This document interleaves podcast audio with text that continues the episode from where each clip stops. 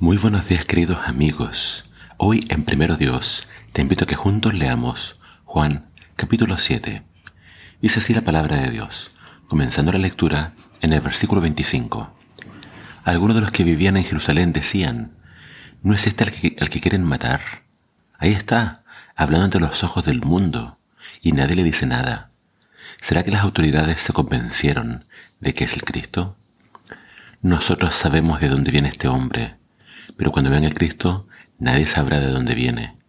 Por eso Jesús, que estaba enseñando en el templo, dijo con voz fuerte, Así que ustedes me conocen y saben de dónde vengo. Yo no vengo por mi propia cuenta, sino que me envió alguien en quien se puede confiar. Ustedes no lo conocen, pero yo sí lo conozco, porque vengo de él y él mismo me envió. Entonces quisieron arrestarlo, pero nadie le echó mano porque todavía no había llegado su tiempo. Aún así, Muchos de los que estaban entre la multitud creyeron en él y decían, Cuando venga el Cristo, ¿acaso va a hacer señales más milagrosas que este hombre? Cuando los fariseos oyeron que la gente murmuraba estas cosas acerca de él, se pusieron de acuerdo con los jefes de los sacerdotes y mandaron unos guardias del templo para arrestarlo. Jesús les dijo, Todavía voy a estar con ustedes un poco más de tiempo, y después volveré al que me envió. Ustedes me buscarán, pero no me encontrarán porque no podrán llegar hasta donde yo esté. Los judíos se preguntaban entre ellos, ¿y a dónde piensa ir este, que no podremos encontrarlo? ¿Acaso pensaría ir a los judíos que están dispersos entre las naciones y enseñar a los griegos?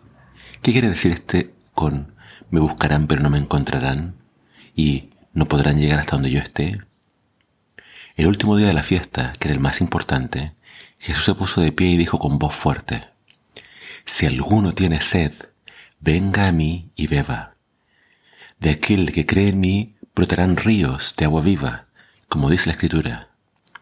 Lo que quería decir con esto era que los que creyeran en Él recibirían el Espíritu.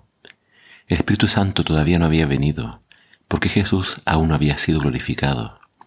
Al oír sus palabras, algunos de la multitud decían, no cabe duda de que este es el profeta. Otros decían, es el Cristo. Pero otros preguntaban, ¿cómo puede el Cristo venir de Galilea? La escritura dice que el Cristo será descendiente de David y que nacerá en Belén, el pueblo de donde era David. La gente estaba dividida a causa de Jesús. Algunos querían arrestarlo, pero nadie le echó mano. Los guardias del templo volvieron donde estaban los jefes de los sacerdotes y los fariseos, que les preguntaron, ¿por qué no lo han traído? Los jefes contestaron, los guardias contestaron, nadie ha hablado nunca como este hombre. Los fariseos respondieron, así que ustedes también han sido engañados. ¿Acaso ha creído en él alguno de nuestros jefes o fariseos? No, pero esta gente que no conoce la ley está bajo maldición. Entonces Nicodemo, que era uno de ellos, y antes había ido a ver a Jesús, le dijo, Nuestra ley no condena a un hombre sin antes escucharlo y saber lo que hace. Ellos protestaron, ¿también tú eres de Galilea? Investiga y verás que de Galilea no ha salido ningún profeta.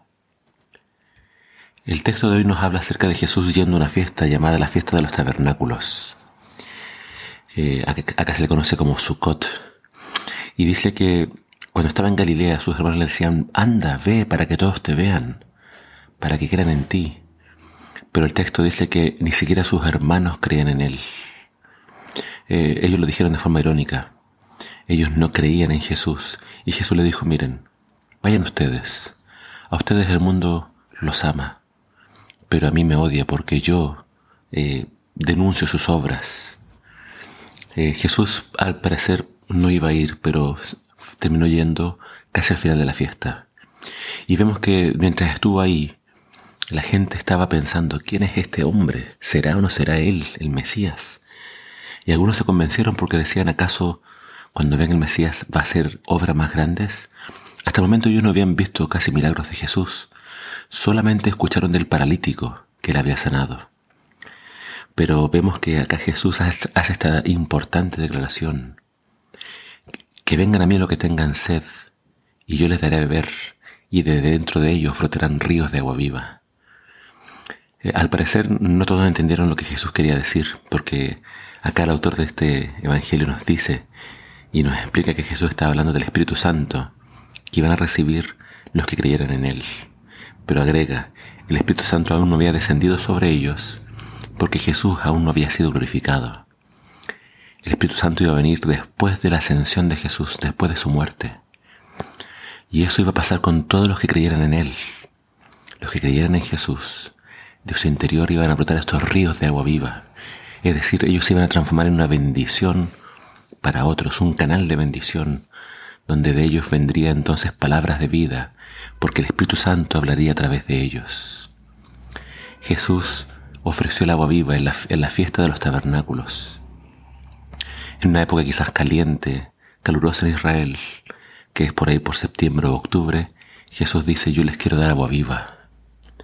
Jesús ofrece entonces el pan de vida que es el mismo, y Él ofrece el agua de vida. Él ofrece el agua que puede saciar toda tu sed. La pregunta es, ¿tú ya lo aceptaste a Jesús como tu Salvador, como el Mesías, como el Rey prometido? ¿O sigues esperando a otro? Si ya creíste en Él, ahora te corresponde pedir que Dios te dé esa promesa, el Espíritu Santo, para que de tu interior broten estos ríos de agua viva, para que tú seas bendición para otros. Que el Señor te bendiga.